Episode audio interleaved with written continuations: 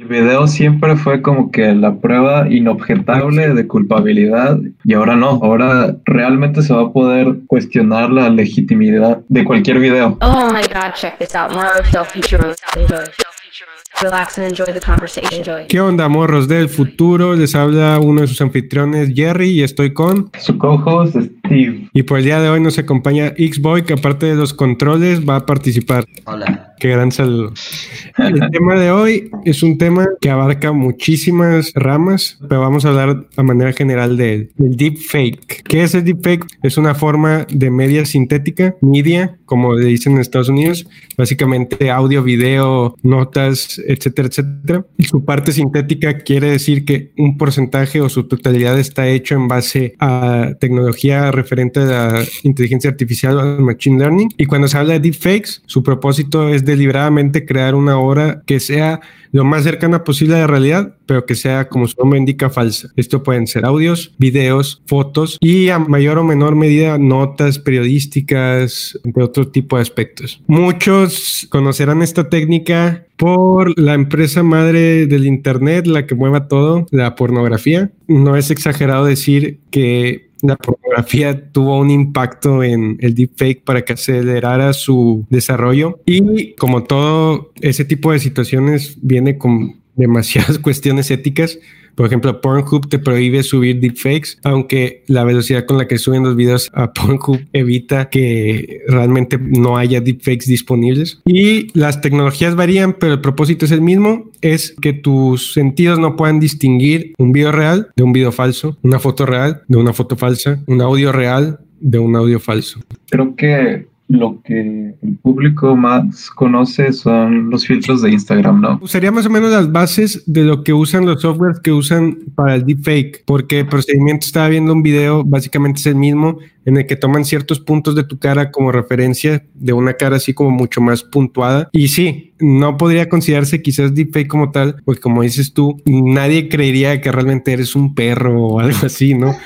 El proceso de los videos porno, por poner un ejemplo, es similar a lo que menciona Steve, o sea, ponen un video base real de amateur o lo que sea, le sustituyen con la cara, normalmente es una actriz, obviamente sin su consentimiento, esa es la parte poco ética del asunto, pero con base a muchas fotos, incluso creo que ya se reduce la cantidad de fotos a mínimas, porque ya hay apps que te permiten hacer esto de manera sencilla, la superponen a tal punto que parezca que está como unida al video. Esa es la forma más básica. Estaba oyendo en un un podcast donde Nina Schink, que es una investigadora que hizo un libro en base a esto, menciona que hablando con gente del campo, gente que ya le sabe no nada más a deepfake, sino a todo el proceso de machine learning, etcétera, te mencionan que ahorita es necesario el video de fondo. Es probable que en unos años, diez años, la creación sea totalmente artificial en su entera complejidad. O sea, un video de una actriz sin ni siquiera necesitar el video de otra persona de fondo o la foto de otra persona de fondo o alguien que imita la voz como para regular el sonido. De hecho, ella lo llama la infodemia. Es un tema que sí te pone mucho a pensar, porque lo poco con lo que tú todavía puedes defenderte ante este mar de desinformación, que creo que todos vivimos, es demasiada información, es con tu vista y con tu oído. Si sale un video de un político o de un empresario haciendo un ilícito o lo que sea, vamos a llegar a un punto en donde no va a ser tan sencillo decir con toda claridad, güey, eres tú. Va a llegar a un punto en donde va a ser muy factible de que la gente se defienda diciendo yo no fui.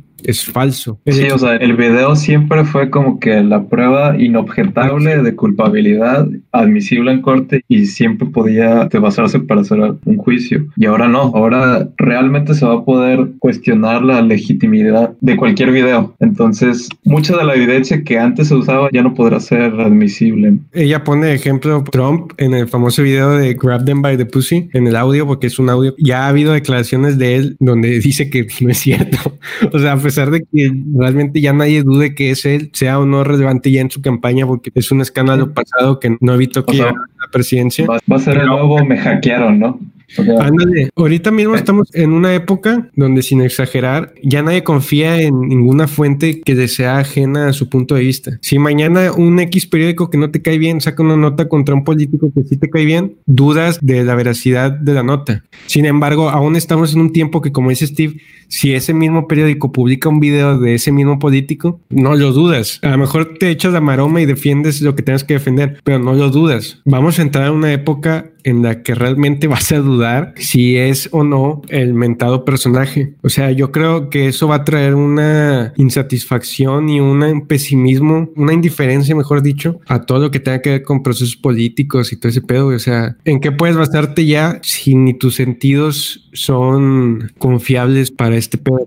Y ya incluso se está volviendo más accesible el deepfake, ¿no? Pero... Simón, muy, muy accesible. Y justo me acordé ahorita que hay incluso un modelo ya entrenado para detectar deepfakes. Visual Deepfake Detection se llama lo que estoy viendo ahorita. O sea, no ha pasado tanto tiempo desde que hemos visto los deepfakes popularizarse y ya tenemos suficiente material de deepfakes para entrenar a un modelo que detecte deepfakes. De hecho, está interesante porque los deepfakes son un tipo de red neuronal que se llama GAN, eh, por sus siglas en inglés, Generative Adversarial Network. Esto significa que son dos redes neuronales, una que genera contenido y el otro que nada más se encarga de discernir entre lo real y lo generado por la otra red neuronal. O sea, para que funcione, siempre tuvo que haber una red neuronal que lo entrenara. Y está interesante porque entre mejor sea la red neuronal que distingue entre real y falso, mejor va a ser la red neuronal que genera el contenido. Sí, se autocomplementan las dos redes. Y de hecho, ese, ese es otro pedo. Porque sí, la respuesta va a tener que venir de una contrarred, por así llamarlo, que se dedique a identificar, identificar, identificar, identificar, identificar. A lo que voy con eso es, va a llegar un punto en que tus ojos no van a poder identificar ese pedo. Podemos desmentir, digamos que hay un video de Alan acá robando un chingo de gancitos del Oxxo, bien atascado, se lleva muchos y se va. Si Alan tiene, por alguna razón en este ejemplo, en corto plazo, que digamos que se está promoviendo como presidente municipal, porque Alan va a llegar lejos, de mí se acuerdan, y las elecciones son el día de mañana, es irrelevante que pasado mañana me confirmes que fue falso. A mí lo que me asusta es eso, o sea, conociendo la facilidad con la que la basura se reproduce en internet, es increíble la cantidad de gente que comparte notas que por sí mismas no tienen ningún tipo de sustento,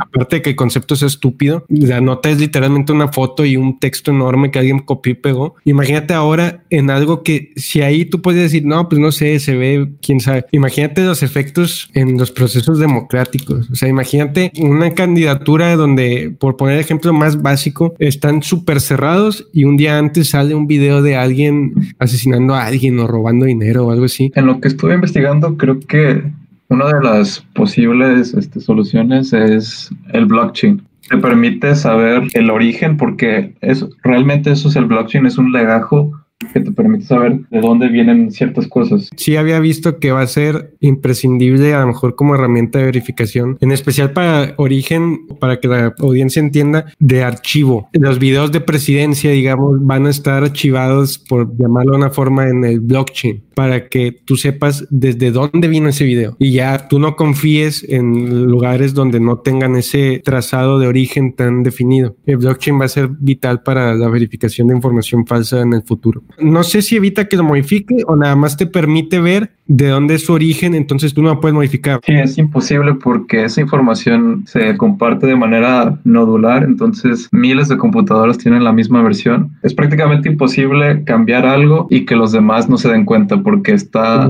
almacenado en muchas computadoras. De hecho, yo había leído algo así y sí se me hace, no me acordaba, pero sí se me hace que pues ahí va a estar una oportunidad de negocios bien cabrona para la verificación de ese pedo. Imagínate toda la información que va a tener que ser trasladada, todos los archivos, toda la documentación, porque vas a tener que pasarlo a su modo digital y de ahí pasarlo a la tecnología de blockchain. ¿Qué aplicaciones provechosas se le puede sacar al deepfake? Para un montón de actividades que no necesariamente son dañinas. Por ponerte un ejemplo bien fácil, Star Wars, no me acuerdo cuál, hay un actor que ya estaba muerto que era parte del Imperio, costó un chingo hacerlo digital digital y una vez que tú lo veías, pues no, no se notaba tanto como si fuera humano, güey. Se veía como si fuera C G I, como si estuvieras viendo la animación de un videojuego, güey. Y luego hacen un comparativo porque esa tecnología se modificó, pero seguía siendo muy cara, de la princesa Leia, y hacen un comparativo de la princesa Leia contra su versión hecha en deepfake de una aplicación que es gratis, güey, casi. Bueno, no es gratis, pero es muy barata y muy fácil de usar. Sí notabas la diferencia, sí se veía mejor la versión cara, pero se veía mejor entre comillas. O sea, era totalmente tolerable la versión barata y estás hablando de un proceso que te permitiría un chingo de ventajas a la hora del cine, por ponerte un ejemplo muy simple, donde podrías revivir actores que ya están muertos, podrías ahorrarte un chingo de tecnología, podrías poner situaciones peligrosas sin exponer tanto a los actores. Entonces sería como una herramienta de entretenimiento. Y también lo había visto en uno que reconoce speech para personas que tuvieron problemas del habla, o va a poder crearte una voz que tú puedas usar a la Stephen Hawking, pero que es totalmente natural y no se escucha como si escuch- usaras loquendo. Yo vi una muy interesante con voz que se llama Speech to Face, uh-huh. que agarra una nota de voz y es capaz de generar una cara con las características muy similares a las de la persona que hizo la nota de voz. Se me hizo muy interesante. Otra de las aplicaciones que vi, una empresa que se dedica a hacer zapatos. Tú lo alimentas con una base de datos de zapatos y te es capaz de generar una infinidad de modelos diferentes, en el cual ya nada más selecciona los que más te gustan. Güey, hay un fenómeno de Instagram que afortunadamente todavía no es tan popular, pero está pegando, donde existen los influencers falsos. Wey. No los han visto, hay una mexicana, wey. Los que están así perfectamente modelados en tres D o como sí, sí, sí, que están perfectamente modelados en tres D, a ojo lejano sí ves que, que no existe, güey, o sea, sí notas cierta cosa que dices, güey, no está bien, no sé si sea la textura de la piel, no me acuerdo exactamente qué, pero a ojo lejano sí, no lo notas. Básicamente hay una que la... se llama, perdón, hay una que se llama Lil Miquela, que esa es medio famosa. ¿Cómo, cómo? Lil Miquela. A ver, si es la que creo. Ándale, ese tipo de, de perfiles, güey, son perfiles totalmente artificiales, güey, pero los llenan, no sé hasta qué punto, en un proceso de, obviamente con algún tipo de red neuronal o algo así, de retroalimentación, a tal punto que ese tipo de, de influencia falsos empiezan a tener opiniones que son totalmente artificiales, ¿verdad? Que empiezan a tener ese tipo de estilo que tendría alguien que realmente se viera como, como se ve Lil Miquela. ¿Sí me explico? Eso va a servir, por ponerte un ejemplo muy sencillo de cómo va a mejorar el deepfake, si, es, si eso para ti es mejorar la humanidad. Eso va a servir que se desaparezca por sí mismo el concepto de influencer este de, que tenemos muy claro de moda, porque las marcas van a preferirse con estos artificiales que no se van a meter en pedos a menos que sean deliberadamente buscado a que se metan en pedos, y que no te van a cobrar lo que te va a cobrar un Juan Pazurita o un pendejo que esté en Instagram, ¿me explico? Lo compro, me convenciste, güey. Es totalmente un producto de marketing, no tiene ningún uso para la medicina, para la sociedad en general, pero creo que va a llegar un punto en que va a explotarse aún más este concepto y va a llenarse de marketing a morir, güey. Vas a ver a Lil Miquela usando la nueva bolsa de no sé quién, con los nuevos zapatos de no sé quién, y en el festival tal. Todo eso es publicidad para cada marca que mencioné. Entonces, ese es un uso, güey, que para mí, pues realmente, que yo te dijera que invitamos más en eso, pues no, ¿verdad? Pero ese es un uso que se le va a dar, queramos o no, a la tecnología y a la creación de perfiles falsos. Voy a quotear una caption de Lil Miquela en Instagram. Ahí va, nada más para que nos demos una idea. Everything's on fire and hashtag climate change is real. But y'all still wanna pop blue smoke because your baby was born with a penis. Make it make sense. Es, esto es lo que voy.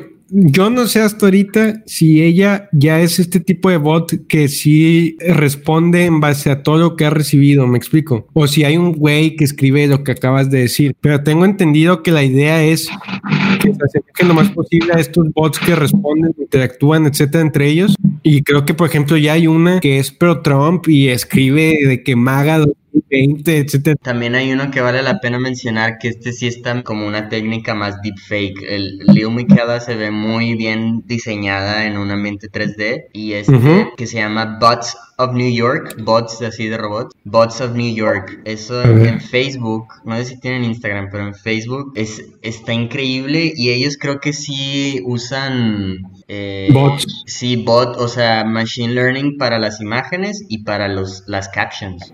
A ver, aquí tengo una. O sea, tú me estás diciendo que esto que te va a leer es totalmente hecho de manera artificial, que no lo puso nadie. Sí, sí, yo estoy noventa por ciento seguro que debe ser así.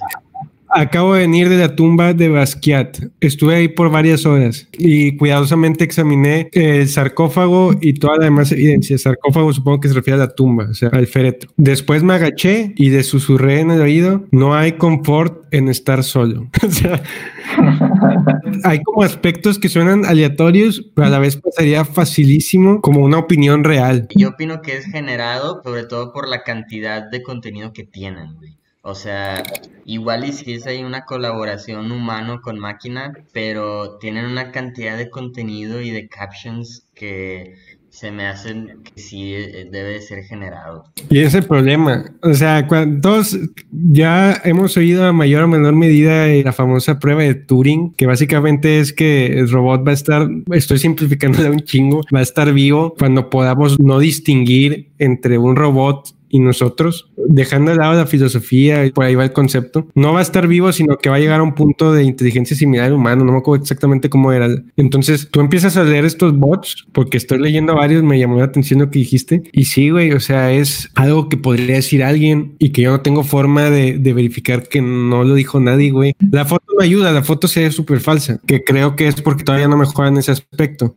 Pero hablando de fotos, si alguien no te escucha, puede poner this person does not exist .com, esta persona no existe punto com, picarle y va a aparecer una foto que es indistinguible para quien sea que me escuche, que fue hecha artificialmente. Y cada que uno refreshe la página, aparece un nuevo rostro generado artificialmente, pero indistinguible a un punto de que si tú me pones esto en un libro así de la cultura europea de mil novecientos veinticinco, cambió mucho a cómo se ven ahorita, y ponen esos como ejemplos, yo creo que son fotos históricas. Lo real que se ve da hasta sí. cierto miedo y a, a veces está con madre, pero hasta cierto punto es, yo ya no tengo ninguna herramienta más que saber que la página se llama esta persona no es real para saber que esa persona no es real. Pueden generar caras, como dices tú, indistinguibles, pueden generar voces, pueden generar entornos. Entonces, el concepto de bot, como lo conocemos, va a cambiar muchísimo, ¿no crees? Ándale, porque asumiendo que alguien nos escucha y decide meterse en esto, yo creo que no ha de ser muy lejano la realidad, que con, por ejemplo, la información de This Person Does Not Exist trasladada a otro tipo de aplicación o página, puedas ver perfiles de Instagram o Facebook de esa persona falsa, en situaciones falsas, pero que no puedas tú decir es falso. Y el catfish ahorita está cabrón, imagínate a futuro por medio de estos bots, güey. Ahorita está la herramienta que tú puedes rastrear la foto. Ves una chava súper guapa que te habló y pues tú no eres el vato más apuesto del mundo. Tengo entendido que puedes checar dónde ha aparecido esa foto. Y si te aparece pinche foto de que en un periódico de Albania, güey, sabes que algo no está bien. Pero este pedo no tiene cómo rastrearlo, güey, porque es creado en ese momento. Sí, o sea, todo lo que sea, como dices tú, catfish o estafos o lo que sea, se va a multiplicar. O sea, por ejemplo, los típicos estafadores que te hablan y te dicen, tenemos tu hijo y no sé qué. Ahora, pueden hablarte con la voz de tu hijo. Sí, o sea, descargan las fotos de Facebook de tu hijo y lo ponen sobre un video de alguien que está fingiendo ser detenido y ya ves un video muy realista de tu hijo que está secuestrado. Y ese es el video, porque estaba viendo también que en audio, creo que Adobe sí. también quiere sacar la versión que podría llamarse Photoshop del audio, no, no me acuerdo cómo se llama el, el software, en el que tú metes una voz base, suba Alan diciendo hola, ¿cómo están todos mis escuchas de Latinoamérica? Y tú puedes literalmente, el vato así te muestra el video en la presentación de ese pedo, cortar Latinoamérica, escribir México, darle play y es hola, ¿cómo están todos mis seguidores de México? Y se escucha fluido, normal y la misma voz. No hay como un patrón tan obvio donde tú digas, güey, ese pedo está como recortado o no es su voz. O escuchas tal como tal. Y puedes quitar media frase y poner, hola a todos, chinguen a su madre, los que me escuchan, dejen like. Y se va a escuchar a Alan decir la frase como si Alan hubiera dicho la frase. Así algunos de los intros de, del podcast los hemos hecho. Y, sí. y eso funciona en realidad, o sea, es audio, pero funciona visualmente. Estos modelos, o sea, algunos, ¿verdad? Eh, uh-huh. Los que conozco funcionan traduciendo ese audio original que tú le diste, traduciéndolo a una waveform y tratando de imitar esa waveform. Entonces, es simplemente todo esto que estamos hablando, deepfake, generative networks, en realidad pues se reduce a datos, o sea, son píxeles o son este, puntos en una cara, son... Sí, son frecuencias, este, entonces... nada más están mejorando la forma de usar estos datos. Sí, exactamente. Eso es muy buen punto. Realmente el concepto por sí mismo no es... Cuando uno hablaba de estas tecnologías hace diez, quince, veinte años, cuando se discutía de su posibilidad, sí me imagino que la gente de ese tiempo pensaba o veía este tipo de procesos como imposibles, o si no imposibles, súper difíciles, porque dentro de la voz hay para nosotros un chingo de cosas, que la modulación, que el ritmo, que no sé qué, y hacer que una máquina lo diga se oye súper complicado y bla, bla, bla, bla, porque tenemos estas ideas, por poner una palabra, a lo mejor la estoy empleando mal, pero es la única que se me ocurre, metafísicas de todos esos aspectos, de la voz, de lo que vemos, de los videos. De los videos quizás no, pero por ejemplo, algo como un audio sí, pero se reducen en una forma biológica a datos, como dices tú. El hecho de que tú escuches algo es totalmente medible en física, porque cómo lo vas a escuchar, cómo se va a reproducir, bla, bla, bla, bla. Pero para nosotros es algo más como mágico y nos están poniendo en perspectiva que, pues no, güey, no tienes nada que no pueda ser, a lo mejor sí, la conciencia o algo así, pero tus sentidos no tienen nada por sí mismos que los haga incapaces de ser engañados. Es esta historia interminable de la Matrix o de René Descartes, de que cómo sabes que no estás siendo controlado por un demonio o algo por el estilo, en un mundo falso, etcétera, porque esa realidad, nuestra realidad, se hace en base a nuestros sentidos. Nuestros sentidos son todo menos infalibles y con la tecnología vamos a comparar ese punto de una manera muy, muy, muy peligrosa, porque no sabemos, en un mundo donde la gente por miles de años, cientos de miles, ha pensado que ok, hasta no ver, no creer, que ese concepto tan básico ya no tenga sentido. O sea, imagínate un día para otro que el hasta no ver, no creer sea totalmente falso. Solamente tiene a favor el deepfake es poner en opinión pública a las G A Ns, porque tal vez antes no eran tan conocidas y ahora lo metiste en el porno, significa que ya por lo menos todos los hombres más o menos saben que es un deepfake, ¿no? Eso genera, quieras o no, también desarrollo a favor. O sea, no siempre puedes predecir hacia dónde va a crecer de cierto experimento. El deepfake como tal, tal vez no, pero los conceptos que trabajan detrás de bambalinas en el deepfake, que son las G A Ns, sí tienen muchas posibles ramificaciones positivas, que por ejemplo el sistema que puede superar a un oncólogo en una imagen puede detectar con mayor certeza si un paciente no tiene cáncer. Eso es generado precisamente por una G A N. Para mí ese es el único punto muy bueno que tiene el deepfake, es que lo puso en boca de todos. Estamos tratando de poner en contexto ahorita qué podemos y qué no ver a futuro con este tipo de tecnologías. Yo soy más pesimista en ese sentido, no porque los avances no me traigan beneficios. De hecho, como dice Steve, en el campo, por ejemplo, de la batalla contra el cáncer, que tantas vidas ha costado, van a ser vitales porque el diagnóstico es la mejor herramienta que tenemos hasta el día de hoy para combatir un cáncer, un diagnóstico. Esto es random, pero me acabo de acordar, escuché que los captchas, sacan los captchas. Bueno, de que selecciona la imagen con un autobús, etcétera. Bueno, o sea, escuché, o no sé si lo hablamos nosotros, pero que esos tests son en realidad datos para entrenar redes neuronales. ¿Lo, ¿Lo hablamos aquí? Los captchas que tú dices, que es dale clic aquí si no eres un robot, o ingresa estas letras que en realidad son una imagen. Eso sí son, como dices tú, muy difíciles y sí sirven para autentificar un usuario, pero creo que los que dice Alan son los que, por ejemplo, ponen una gradilla de imágenes y dice selecciona todo lo que tienen un bote, okay, un carro, y eso sí sirven como base de datos para Google o para X compañía para entrenar a sus redes neuronales. Es un captcha hecho de manera deliberada para entrenar redes neuronales que identifiquen captchas a futuro, o para que identifiquen imágenes en general. Para que identifiquen imágenes, o sea, por ejemplo, te ponen de todas estas imágenes, selecciona dónde está el número de la casa en todas las imágenes, y eso sí lo utilizan ellos para borrar o para identificar el número de la casa, por ejemplo, en Google Maps. Están subcontratando su trabajo y nos están haciendo hacerlo por ellos. Y creo que lo discutimos nosotros aparte de, por ejemplo, el ten years challenge, subir una imagen tuya desde hace diez años y una actual, vamos para ver cómo has cambiado, pero que en realidad es un complot para generar una base de datos y ver cómo envejecen las personas. Tú dices, por ejemplo, los que te vuelven anciano en Facebook cuando le das permiso a todos tus datos. Sí.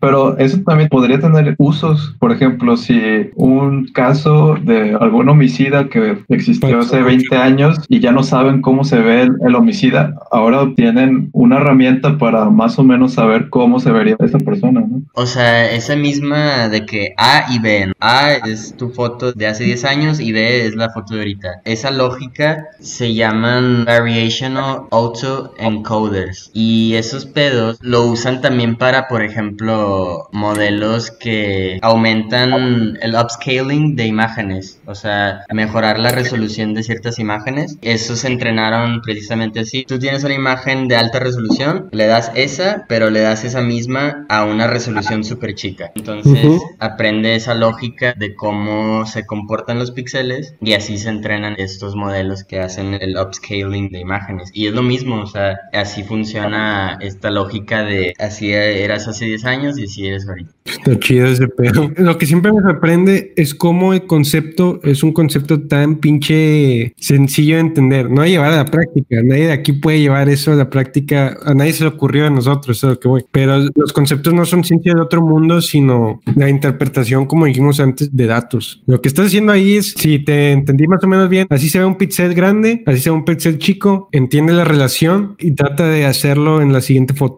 Es intentar predecir si ya tengo todos estos datos de cuando este grupo de píxeles, cómo se ven chico, pues se voy a intentar predecir cómo se van a comportar estas otras imágenes. I gotta be honest with you, man. This podcast, Mars Del Futuro, is the only thing I listen to right now.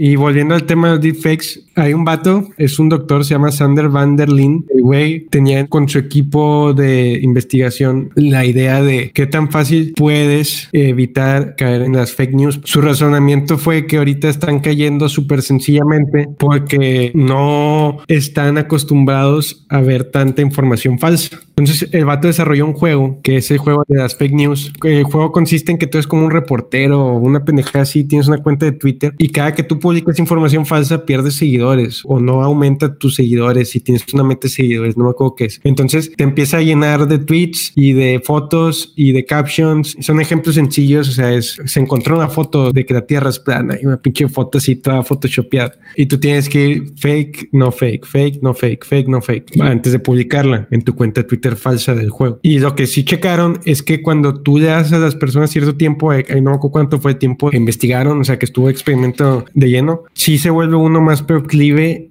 a encontrar los patrones y las cuestiones que indiquen que una noticia por sí misma es falsa. Más que nada para las fake news. Ahorita que está todavía empañada ese deepfake, hay muchos elementos que te van a permitir, por ponerlo de manera sencilla, antes de que ya sea imposible para tu ojo, discernir entre qué es y qué no es. Porque el concepto del experimento es ese. Se nos hace aún más real porque no estamos acostumbrados a que nos inunden de mentiras. Entonces, a lo mejor también estamos viéndolo y con estamos, me refiero a mí, tan pesimista porque todavía no exponemos generaciones enteras o nada más una generación a la posibilidad de que existan videos falsos. Así como nosotros ya no compartimos por compartir posts horribles de Facebook que claramente son falsos, pero tu tía o tu tío sí. A lo mejor la exposición constante a este pedo te lleva a pensar de manera diferente del mismo pedo y por ende, por ejemplo, sea mucho más fácil confiar en un software que te identifique una foto, güey, o un video. ¿Me explico? Sí, porque un cambio generacional, o sea, que, que tu tía la puedes engañar con una foto de violín, pero a ti ya no, porque tú ya tienes cierta base de conocimiento y... Ándale, exactamente, y puede ser una foto de que la foto fuera de mi casa, güey, y pongo, así se ve Polonia, gracias a la ley de no sé qué, y la raza la comparte, güey. Tú no la compartes porque no caes tan fácil, de todas formas caemos en fake news, pero no tan fácil. A lo mejor una exposición prolongada a este fenómeno puede cambiar ese pedo. Uno nunca sabe realmente por dónde se puede desarrollar la tecnología. El deepfake está lleno de posibles errores o posibles cosas muy malas que se podrían hacer, pero creo que igual hay que verlo con optimismo, hay que verlo cómo podría aportar hacia, hacia nuestra sociedad. Yo creo que va a aumentar a una velocidad esta tecnología que nos va a sorprender. Ahorita ya nos sorprende y nos va a sorprender más. Y si bien para mí no es una tecnología apocalíptica, esa primera fase donde esto pase de hablarse en un podcast al mainstream va a traer demasiados problemas, en especial a nivel político y a nivel este... económico en cuanto a estafas y ese tipo de cosas. Sin embargo, creo y confío que así como resolvemos muchos problemas, una vez que veamos la magnitud del mismo, desarrollaremos herramientas que eviten que sigamos cayendo por esa espiral. Creo que se hace un periodo muy turbulento, en una época muy turbulenta donde cada vez estamos más polarizados, y eso sí me olvido. A mí me emociona mucho de lo que he conocido de estos ambientes, de, de estos autores o estos researchers. Creo que es una comunidad muy tipo open source, o sea, incluso siendo compañías enormes que entrenan estos modelos, lo de this person does not exist, todas esas redes neuronales son open source, o sea, tú puedes eh, modificar el código y usarlo como tú lo quieras usar. Entonces, creo que es una comunidad que no siento que está en las manos incorrectas, es lo que quiero decir. Como siempre, lo que crean que va a traernos estas tecnologías, nos lo comentan, nos siguen, nos dicen de qué más les gustaría que habláramos. Espero que les haya gustado el episodio. Las fuentes estarán, como siempre, al final, para que las puedan buscar, para que se puedan entretener con sus amigos con este tipo de perfiles falsos, creación de fotos, audios, y pues para que vayan tomando conciencia de la importancia que va a tener a nuestro futuro, a nuestra democracia y a nuestra especie humana. Pueden irse en paz. You already know where to find us. We on Instagram. We on Spotify. We everywhere.